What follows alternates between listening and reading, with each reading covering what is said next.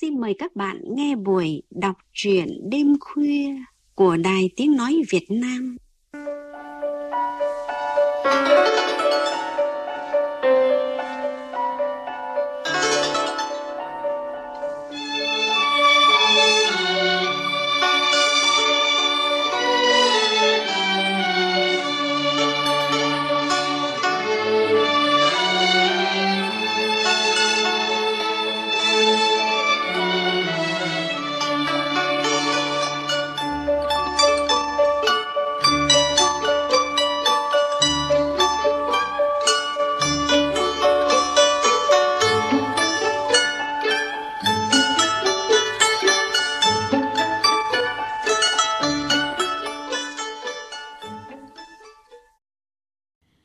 Thưa quý vị và các bạn, sinh năm 1972, tác giả Đặng Ngọc Hưng, mặc dù nghề chính là xây dựng, nhưng lại bén duyên với nghiệp văn chương.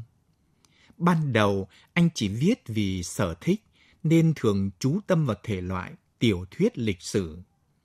Cuốn tiểu thuyết Hùng binh của anh xuất bản năm 1918, đoạt giải B Giải thưởng sách quốc gia năm 2019 và giải tư cuộc thi tiểu thuyết lần thứ năm của Hội Nhà văn Việt Nam đã khiến anh có động lực để suy nghĩ một cách nghiêm túc hơn về nghiệp viết. Gần đây, anh lại dành nhiều cảm xúc cho thể loại truyện ngắn với những câu chuyện gần gũi về làng quê Việt, đặc biệt là làng quê của anh – với những ký ức chưa xa. Chương trình đọc truyện đêm khuya hôm nay, giọng đọc Minh Nguyệt sẽ chuyển đến quý vị và các bạn truyện ngắn Nhàn của cây bút Đặng Ngọc Hưng. Mời quý vị và các bạn cùng nghe. Ngày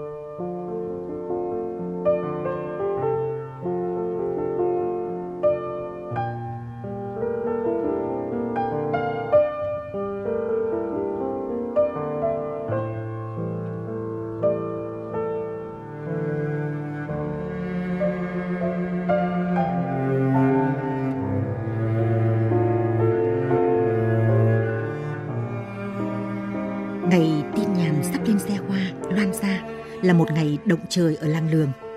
Ở đâu người ta cũng túm tụm để xì xèo bàn tán.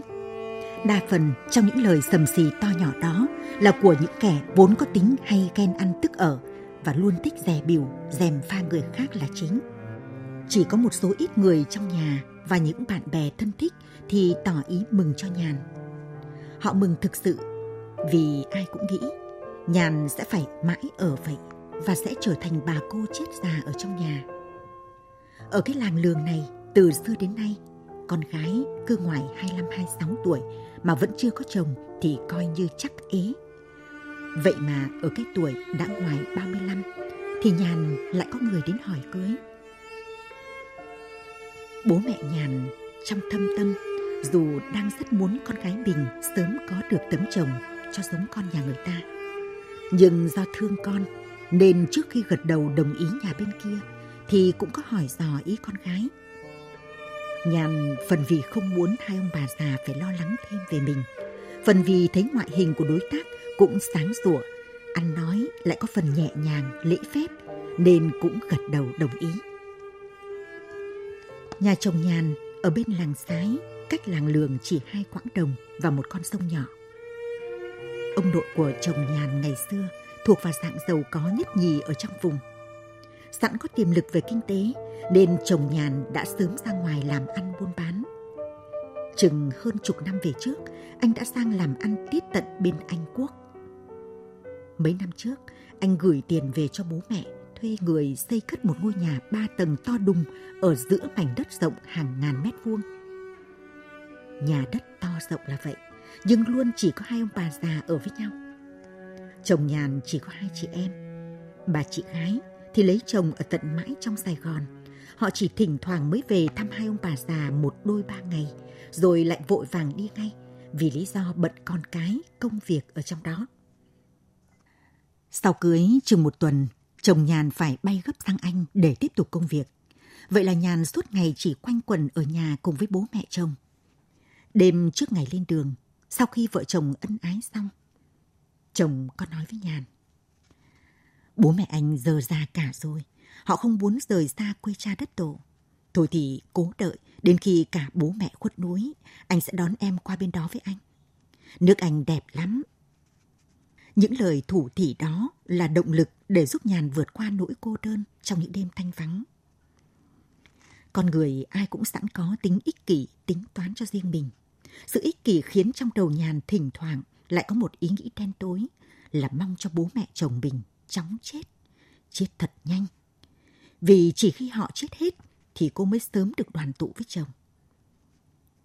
Mỗi lần ý nghĩ xấu xa kia xuất hiện trong đầu đều khiến Nhàn lại ứa nước mắt. Đó chỉ là ý nghĩ thoảng qua trong đầu Nhàn và những đêm chằn chọc thao thức vì nhớ chồng. Thực tế ngoài đời thì Nhàn luôn chăm sóc bố mẹ chồng hết mình. Đôi khi cô còn nhìn thấy sự biết ơn từ ánh mắt, nét mặt hài lòng của hai ông bà. Nhưng mỗi khi đêm về, dẫu nhàn đã cố tình không muốn nghĩ đến và luôn bị dằn vặt ngay sau đó, nhưng cái ý nghĩ xấu xa kia lại cứ thường xuyên xuất hiện với mức độ ngày càng dày thêm, khiến hầu như đêm nào chiếc gối cũng bị ướt đẫm bởi nước mắt. Nhàn là con út trong gia đình có bốn chị em gái. Do thể trạng ốm yếu, nên Nhàn thường phải chịu thua thiệt trong các trò chơi khanh đấu với bạn bè. Nếu có trò chơi gì đó mà cần phải chia ra làm hai phe nhóm, thì chẳng có đứa nào lại thích ở cùng nhóm với một người ốm yếu ẻo lạ như Nhàn. Vậy nên chấp nhận sự thua thiệt đã âm thầm, thầm thấu, len lỏi và hình thành nên tính cách của Nhàn từ thuở bé. Học xong lớp 12, biết sức học của mình cũng làng nhàng, nên Nhàn không thi đại học mà khăn gói lên thành phố xin làm công nhân trong một khu công nghiệp. Thu nhập của những người công nhân chủ yếu trông chờ vào tăng ca thêm giờ, nên hôm nào cũng tối mịt, Nhàn mới về đến phòng trọ. Cuộc sống công nhân tuy có vất vả là vậy, nhưng dù sao cũng vẫn đỡ cực hơn là làm ruộng ở quê. Chẳng có mấy thời gian rảnh rỗi để có thể giao lưu kết bạn, tạo dựng các mối quan hệ. Nên đến ngoài 30 mà Nhàn vẫn còn độc thân.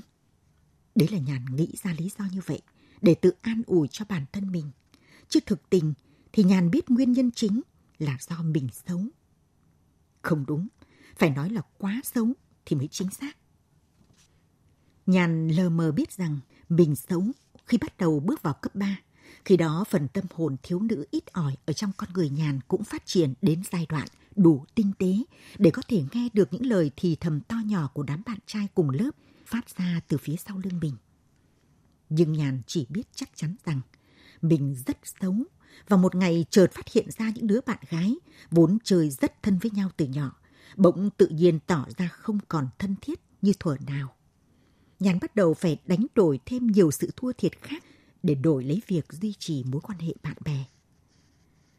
Đời công nhân vất vả, nhưng trôi qua rất nhanh.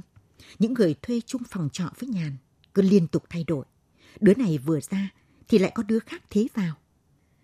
Sống với hàng chục bạn trọ trong nhiều năm, nên Nhàn tự rút ra được một điều là những người con gái xinh đẹp thì có thể ốm yếu cũng được. Vì khi họ ốm hoặc chỉ mới nhức đầu sổ mũi tí chút thì sẽ có những người đến thăm nom hỏi han. Còn đã là con gái xấu xí thì phải luôn luôn khỏe mạnh, không được phép ốm. Vì có ốm cũng chỉ có một mình nằm một chỗ mà khóc cho đến khi tự khỏi thì thôi. Nhàn biết vậy nên luôn có ý thức phải giữ gìn sức khỏe cho bản thân. Nhưng sức khỏe con người thì đâu phải cứ muốn là có và muốn giữ là được. Một lần về quê lên phải đi xe buýt về nơi thuê trọ. Hôm đó Nhàn phải khệ nệ xách một chiếc túi to đùng bước lên xe, rồi đứng chôn chân giữa một đám đàn ông có đủ cả già lẫn trẻ đang ngồi trên ghế. Sức yếu, lại do vừa bị say xe trước đó, nên Nhàn chỉ thầm mong có một người đàn ông nào đó tử tế đứng dậy, nhường chỗ cho mình.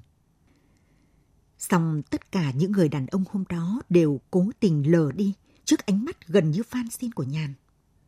Khi xe chạy được cả chục cây số rồi, thì Nhàn không còn trông mong gì vào sự tử tế của đám đàn ông kia nữa. Họ gật gà ngủ hoặc cố tình giả vờ ngủ để không phải để ý đến một cô gái yếu đuối đang muốn xỉu đi về mệt. Nhàn thất vọng nghĩ. Đúng là một lũ đàn bà trong hình hài đàn ông. Nhưng Nhàn nhanh chóng biết rằng mình đã nhầm. Ngay ở bến tiếp theo, khi đang dừng lại và có một cô gái cao ráo trắng trẻo vừa bước chân lên xe buýt thì cả năm sáu người đàn ông quanh đó vụt đứng dậy cùng lúc để nhường chỗ, khiến cô gái kia cũng phải bối rối mất một lúc vì không biết lựa chọn ghế nào. Nhìn thấy cảnh tượng lúc đó khiến Nhàn thấy chạnh lòng xót xa. Và mỗi khi nhớ lại thì cô lại có cảm giác bị tổn thương ghê gớm. Sau hôm đó, Nhàn tự đưa ra một kết luận là đàn ông bị mù hoàn toàn trước những người con gái sống và đã là con gái sống thì phải có sức khỏe để tự lo được mọi việc, chứ không thể trông chờ vào sự giúp đỡ của đàn ông. Nhàn thường nghe nói, con gái lớn tuổi mà chưa lập gia đình thường hay bị bố mẹ thúc giục chuyện chồng con. Nhưng bố mẹ cô thì không bao giờ nhắc đến chuyện đó. Nhàn đủ tinh tế để nhận thấy những ánh mắt lo lắng thương cảm từ bố mẹ và biết rằng họ không dục chuyện đó, không có nghĩa là họ có tư tưởng tiến bộ gì, mà chẳng qua họ biết với nhan sắc của con gái mình thì dẫu có dục nữa, dục mãi, thì con gái họ cũng không thể có được một tấm chồng tử tế. Còn nếu chịu đánh đổi để lấy đại một người nào đó làm chồng, thì họ cũng không muốn. Tưởng cuộc sống đời người công nhân cứ thầm lặng trôi qua theo tháng ngày, cho đến khi đủ tuổi nghỉ hưu. Khi đó Nhàn sẽ về quê sống với bố mẹ. Nhưng làm công nhân được tròn 15 năm, thì Nhàn bỗng nhận được quyết định cho thôi việc. Công ty cho cô nghỉ việc với lý do cắt giảm lao động. Song cô và bạn bè đều biết lý do thực sự mà những người phụ nữ ngoài 30 tuổi bị cho thôi việc là để công ty tuyển vào một lớp công nhân mới trẻ tuổi hơn vì người trẻ vừa nhanh nhẹn lại dễ dàng chấp nhận một mức lương thấp hơn. Vậy là Nhàn khăn gói từ thành phố về quê, quay trở lại với công việc làm ruộng khi đã gần 35 tuổi. Nhà chồng vốn từ lâu đã không còn làm ruộng. Nên từ ngày về làm dâu, Nhàn không phải trồng cấy gì cả. Hàng ngày cô chỉ có việc đi chợ, cơm nước, giặt rũ và chăm sóc cho hai ông bà già. Công việc tuy không vất vả như làm ruộng, nhưng nó cũng cuốn Nhàn theo từ sáng đến tối. Thỉnh thoảng cũng có được chút thời gian rảnh rỗi. Mỗi khi như vậy, Nhàn lại chạy qua nhà mẫu giáo của làng vừa phụ giúp hai cô giáo, vừa chơi với lũ trẻ con. Nói là nhà mẫu giáo cho oai, trừ thực ra nó chỉ là một cái nhà kho cũ của hợp tác xã ngày trước. Lớp học chỉ rộng chừng hai chục mét vuông mà có tới gần ba chục đứa trẻ từ 1 đến 5 tuổi. Lũ trẻ con ở quê bao giờ cũng nghịch, nên hai cô giáo lúc nào cũng phải đánh vật với bọn chúng. Thanh niên trai gái trong làng, hầu như cứ học hết lớp 12 thì dắt díu nhau lên hết thành phố. Đứa đi học, đứa đi làm. Câu nói giàu nhà quê không bằng ngồi lê thành phố, lúc nào cũng đúng. Nên thanh niên trong làng chỉ thấy đi thì lắm, mà ít thấy người về. Đám thanh niên ra ngoài chừng vài ba năm thì đứa lấy vợ, đứa lấy chồng. Chúng sinh con đẻ cái, rồi gửi con về quê cho các ông bà nuôi đấng.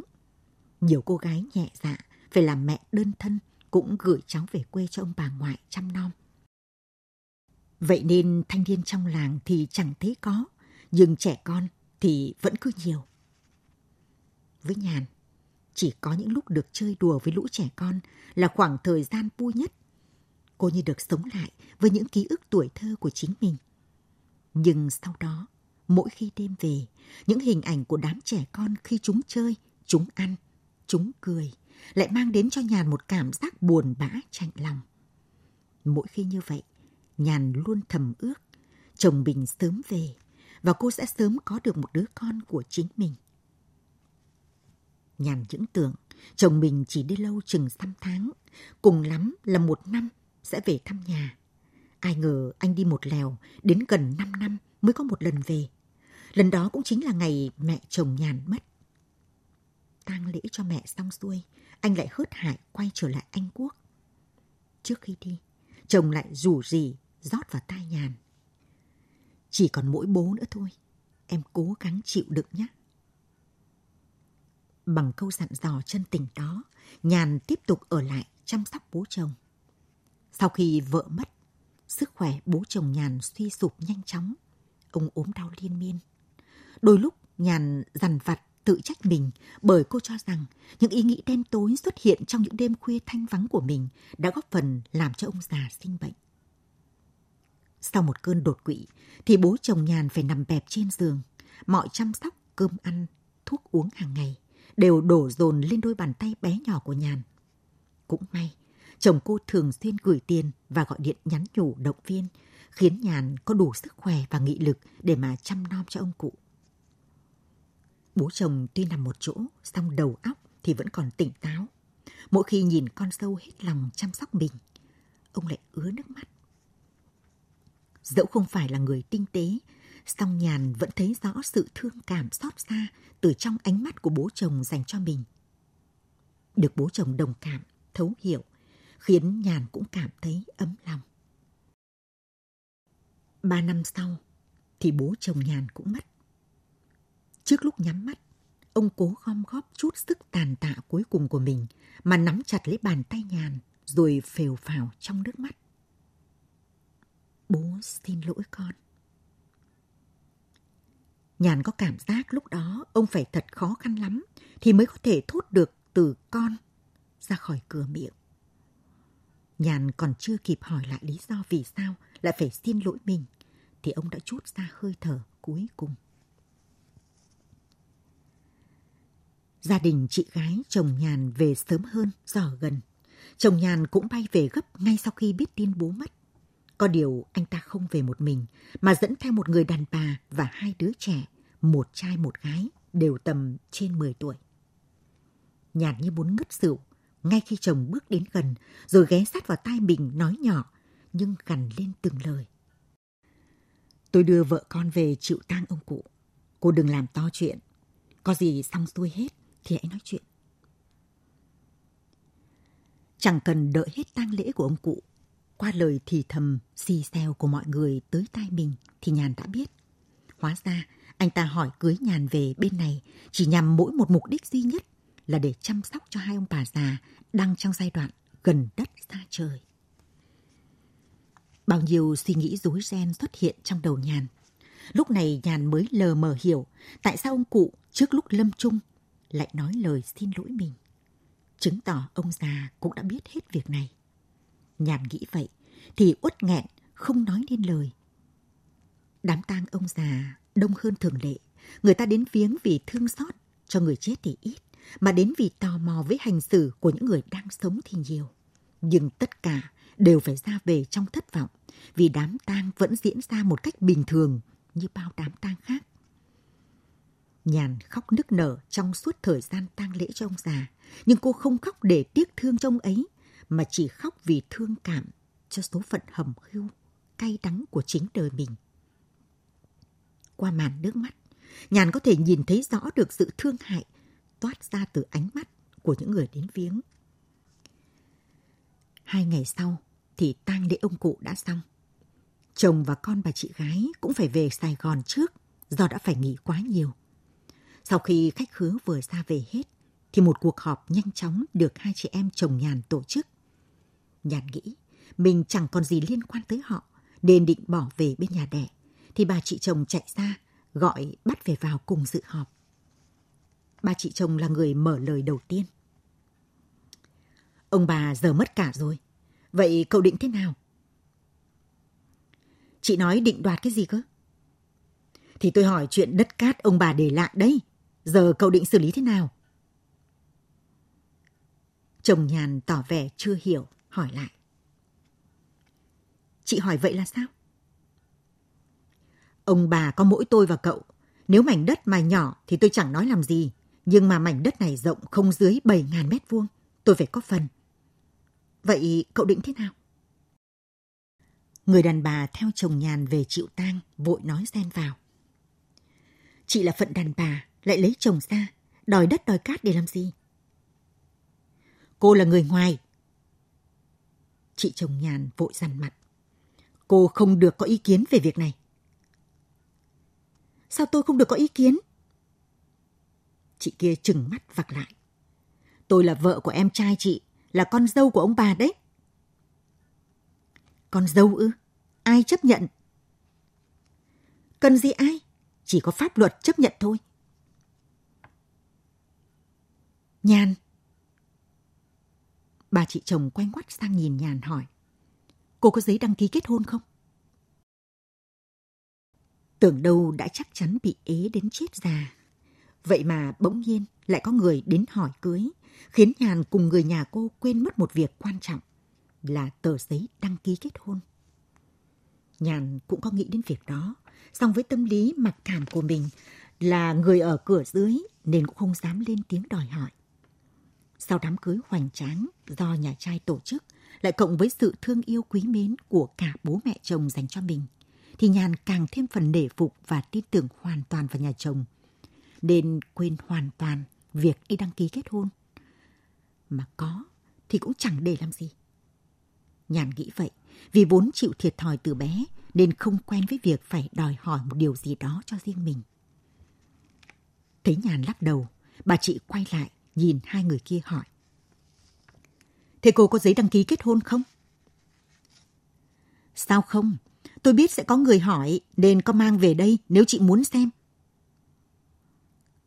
Đến lúc này, Nhàn mới lờ mờ hiểu ra vấn đề. Hóa ra mục đích của cuộc họp này là để tranh giành quyền thừa kế mảnh đất mà hai ông bà già để lại. Nghĩ mình không cần phải ở lại để tham gia tranh cãi với đám người này. Nhàn lặng lặng bỏ ra ngoài, rồi lấy xe chạy thẳng về nhà bố mẹ đẻ. Vừa đi, Nhàn vừa nghĩ. Đúng là một lũ khốn nạn. Bố vừa mới nằm xuống đã cãi nhau để tranh chia đất cát. Tin giật gân trong làng chuyển đi nhanh hơn cả mạng xã hội. Ngày hôm chồng Nhàn đưa vợ con anh ta về chịu tang bố đẻ, thì ở bên này bố mẹ Nhàn cũng đã nhanh chóng biết rõ đầu đuôi mọi việc.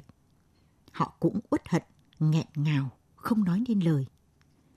Tủi nhục, xấu hổ, nỗi ê chề khiến cả hai ông bà đều không dám bước ra khỏi nhà kể từ lúc biết tin.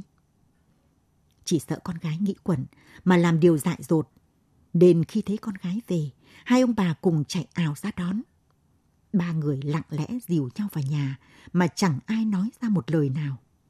Nhàn xin phép bố mẹ đi nghỉ sớm, rồi vào buồng nằm. Đến lúc này, Nhàn đã cạn khô nước mắt, nên không thể khóc, dẫu là rất muốn. Tầm gần trưa hôm sau, thì bà chị chồng Nhàn tìm tới. Hai ông bà già tuy trong lòng đang rất căm ghét người nhà của thông gia, song vẫn cố vẻ kìm lòng ngồi tiếp khách để giữ phép lịch sự. Nhàn gượng dậy bước ra nhìn bà chị chồng hỏi. Chị tới tìm tôi có việc gì nữa? Hôm qua chị tưởng cô có giấy đăng ký kết hôn. Có thì để làm gì chứ? Nhàn chua xót nói. Cô bình tĩnh nghe chị nói đã. Chị tưởng có thì đòi thêm phần cho cô. Tôi đâu cần đất cát. Cô phải có phần chứ. Dẫu pháp luật không công nhận cô là vợ thằng Khánh, nhưng đã có bố mẹ chị và anh chị công nhận. Chị biết cô đang căm giận thằng Khánh. Anh chị cũng rất tức giận khi biết nó lợi dụng cô như vậy. Anh chị không biết thật sao? Có thể cô không tin, nhưng việc anh chị không biết đến âm mưu của thằng Khánh hoàn toàn là sự thật. Bà chị chồng nhàn nói đến đây thì thò tay vào trong túi sách lấy ra một tờ giấy gấp đôi đặt lên mặt bàn rồi nhìn nhàn nói. Đây là phần quyền lợi con dâu của cô. Nó là cái gì vậy? Mười xào đất thổ cư. Tôi không nhận đâu. Dẫu cô không nhận thì nó vẫn là của cô. Cô muốn làm gì với nó thì làm. Sáng nay chị đã ra xã làm công chứng chuyển giao toàn quyền sử dụng hết cho cô rồi. Thôi, chị đi đây. Bà chị chồng nhàn đứng lên rồi nói thêm. Một lần nữa, chị thay mặt cả linh hồn của hai ông bà để xin cô tha lỗi vì cái tội của thằng Khánh. Bà chị chồng đi được một lúc mà Nhàn vẫn ngồi tần ngần nhìn ra cửa. Nhàn chỉ bừng tỉnh khi nghe giọng bố hỏi. Vậy bây giờ con định tính sao? Nhàn không vội trả lời bố. Những hình ảnh rút gọn cuộc đời Nhàn lần lượt lướt qua trong đầu như một bộ phim được phát ở tốc độ nhanh. Hình ảnh bọn trẻ con trong lớp mẫu giáo xuất hiện rồi đột nhiên dừng lại khiến Nhàn nhanh chóng đưa ra được câu trả lời. Con nghĩ rồi, con chẳng dùng đến đất cát nhà họ làm gì. nhưng con vẫn lấy. Con sẽ hiến đất cho xã để xây trường mẫu giáo cho bọn trẻ con.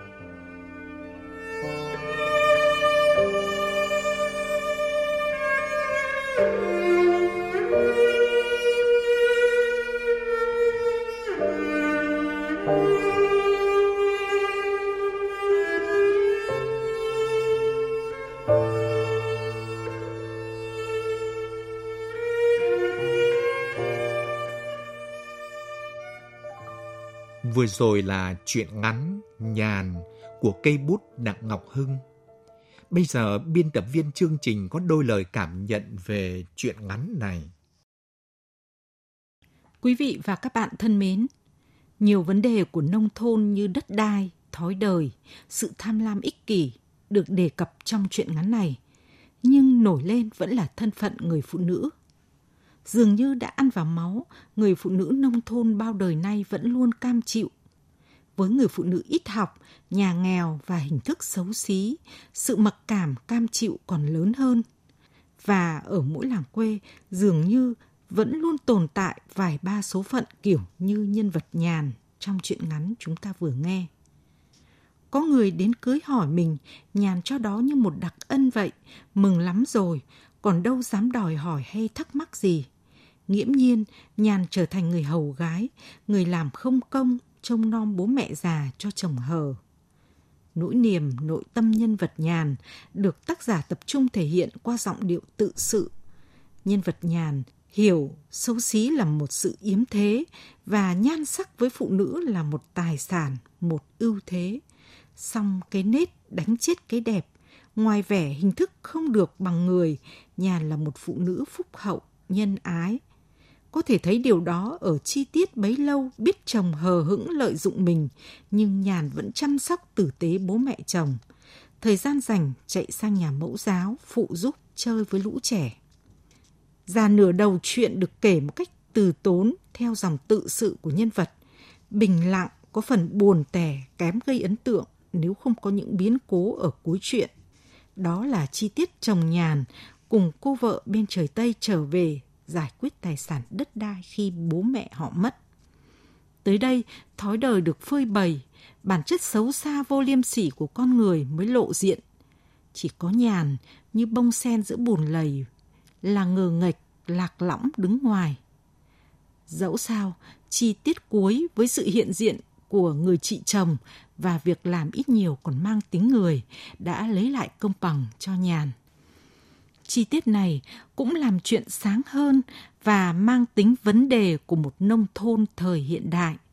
Đó là việc tranh chấp đất đai và nhân vật Nhàn đã không cam chịu. Sau những thua thiệt, cuối cùng Nhàn cũng biết hành động có ý nghĩa, nhận phần đất xứng đáng được hưởng để xây trường mẫu giáo cho trẻ em trong làng. Chi tiết này cũng nâng chuyện lên, tạo một cái kết giúp chuyện đứng được.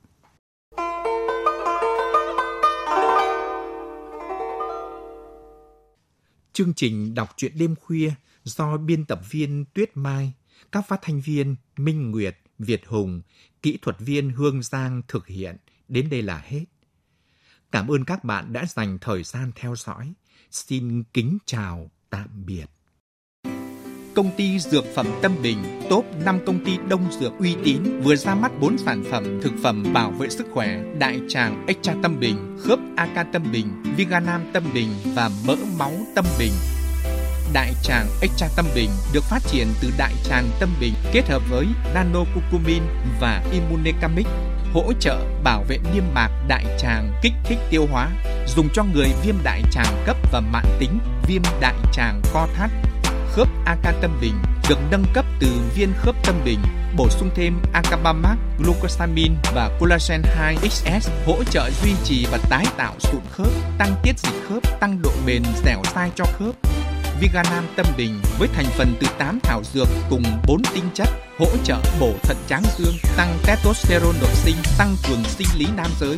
Với sự kết hợp của 7 thảo dược và tinh chất nanocucumin, chiết xuất cam bergamot mỡ máu tâm bình hỗ trợ giảm mỡ máu, giảm mỡ gan, giảm nguy cơ sơ vữa mạch máu. Tâm Bình mang cả tâm tình trong từng sản phẩm